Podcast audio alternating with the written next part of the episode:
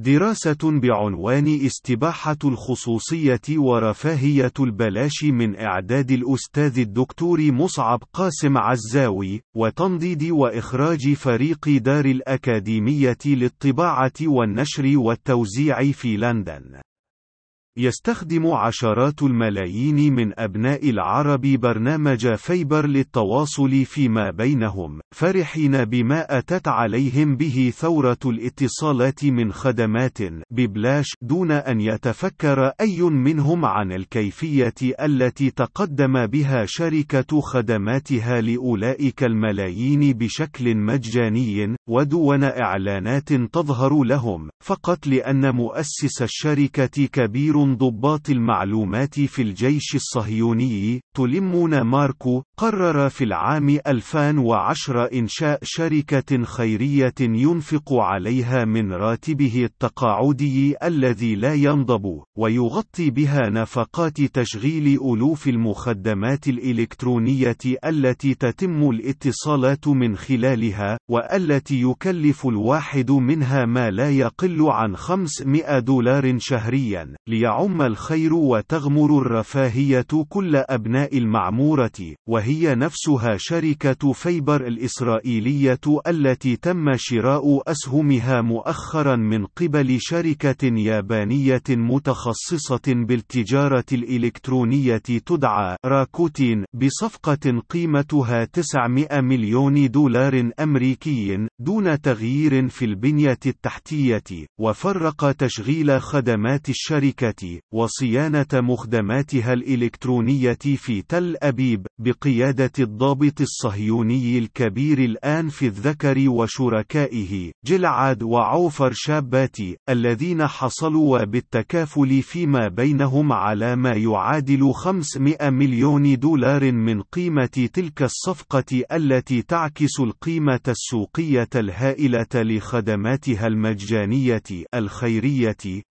ولكي لا ينتفض العقل العربي المقاوم من سباته السرمدي ويومي لجسد حامله بضرورة حذف برنامج فيبر من جهازه المحمول إذ أن الخيرين في عالم التكنولوجيا كثر وهم بعطفهم الأبوي أغنوا ذلك الجسد الفاني عن الارتهان إلى فيبر وشركاه. من المغضوب عليهم بعد انكشاف حقيقتهم فالحقيقة المر المرة بحسب الباحثة جوليان أنغوين في كتابها أمة شبكة الصياد هو أن كل تلك الخدمات المجانية سواء كانت من شركة فيبر أو أقانيمها الميسرة من قبيل واتساب، إيمو، تانجو، فيسبوك، جوجل ماسنجر.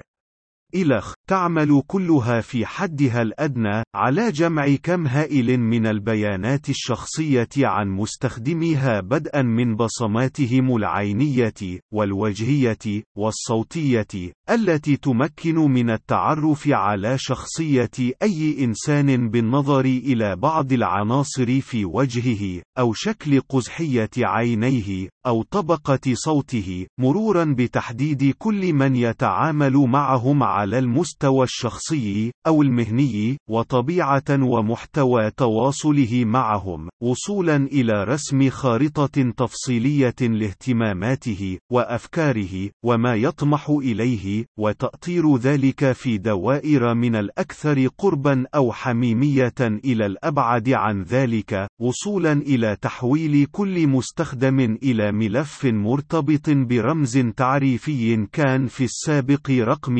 هاتفه الجوالي أو عنوانه الإلكتروني وأصبح مؤخرا بحسب العالم بروس شنيدر البصمة الصوتية للمستخدم بحيث أصبح من الممكن دمج البيانات الخاصة بكل مستخدم سواء تم جمعها من قبل فيبر وشركاه. أو غيره من الشركات في ملف واحد لاحقا يتم عرضه للبيع لكل قادر على الدفع وراغب بالحصول عليه وهو ما تقوم به شركات خاصة عملاقة تدعى شركات مقاولي البيانات الخاصة مثل الشركة التي قامت بشراء أسهم فيبر وشركاه. والتي تعرض شراء البيانات التي لديها لمن يعرض سعرا مقبولا من البائع دون أي اعتبارات أخرى بحيث يكون البيع سواء بالجملة لأمة من المستخدمين أو بالمفرق لشخص معين كما كانت تفعل ذلك شركة الاتصالات الدولية AT&T العابرة للقارات بحسب صحيفة الغارديان في عددها الصادر في الخامس والعشرين من أكتوبر 2016 للجهات الاستخباراتية بفواتير تصل قيمتها إلى مليون دولار لكل طلبية من المعلومات الخاصة بمستخدم واحدا أو مجموعة محدودة من المستخدمين مع اتفاق.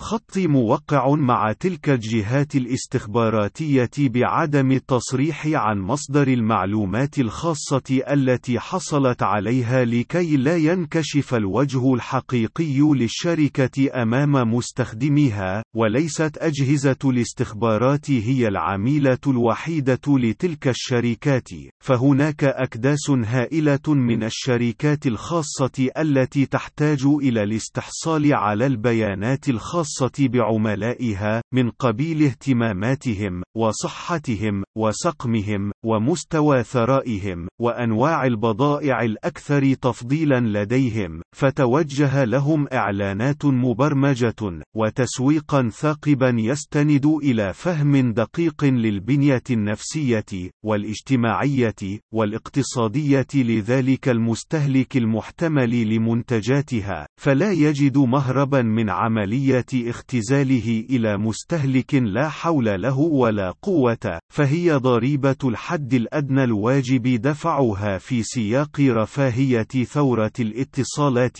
وفي نفس السياق لا بد من التطرق إلى القنبلة الإعلامية التي فجرها مؤخرا جوليان أسانج مؤسس شبكة ويكيليكس بكشفه الذي لم تنكره وكالة الاستخبارات الأمريكية عن امتلاك تلك الأخيرة لمفاتيح التحكم والسيطرة بكل برمجيات الهواتف المحمولة من نتاج شركة آبل وتلك التي تعمل بنظام أندرويد بما يشي وفق منطق استقرائي بديهي بأن تلك الشركات الأمريكية تقوم بتصميم برمجياتها بحيث تترك بابا خلفيا مخاتلا بحسب العالم بروس شنايدر في كتابه الأخير جالوت البيانات لوكالات الاستخبارات والتجسس الأمريكية لتلج منه وتأخذ ما تريد من البيانات الخاصة لمستخدمي تلك تلك البرمجيات هي ومن لف لفها في رابطة العيون الخمسة التي تضم بالإضافة إلى الولايات المتحدة، كندا، وأستراليا، ونيوزيلندا، وبريطانيا،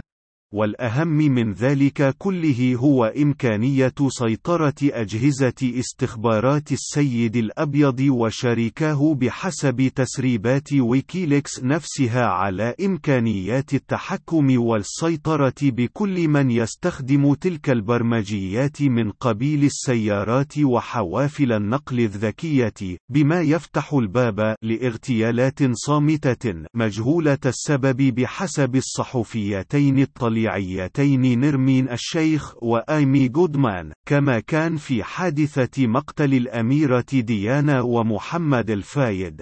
كما لو أن تلك الشركات والوكالات الاستخبارية لم يعد يكفيها استباحة خصوصية كل البشر المبهورين برفاهية البلاش، ولم تعد راضية بأقل من لعب دور القضاء والقدر والتحكم بمواقيت انقضاء صلاحية حيوات البشر. منذ ربع قرن من الزمن، قدم شيخ العقلاء السوريين المفكر طيب تيزيني أطروح عن أسس عمل الدولة الأمنية في إفساد من لم يفسد، وتحويل الكل إلى مدان تحت الطلب، وهو ما يبدو أنه أصبح مبدأ كونيا لا يخفي وجهه القبيح إلا الرغاء الدعائي والتزويقي في العالم الغربي عن الديمقراطية وحقوق الإنسان الذي لم يعد ينطلي إلا على كل من أدمن نشوة العقل المستقيل. وقد يشكو قائل وهو على حق نسبي بأنه لا مهرب من حبائل الصياد ولا حياة ممكنة راهنا من دون الوقوع في شباكه والحق وفق ديوان العقل العربي بأنه لكل داء دواء يستطب به وأن هناك ترياقات يمكن اللجوء إليها للوقاية من تلك الأدواء والحد من فوعتها ولكنها تحتاج البحث والتمحيص والحيطة والاجتهاد للوصول إليها بحيث يستطيع ذلك الشاكي أن يبقى في موضع وسط غير منعزل عنه بالمطلق عن نتاج الحداثة الاستهلاكية ولا مشرعا كل خصوصياته للتمتع برفاهية البلاش إن كان غير راغب بالعودة بضع سنين إلى الوراء حينما كان قادرا على الحياة والعطاء قبل طوفان استسهال البلاشي.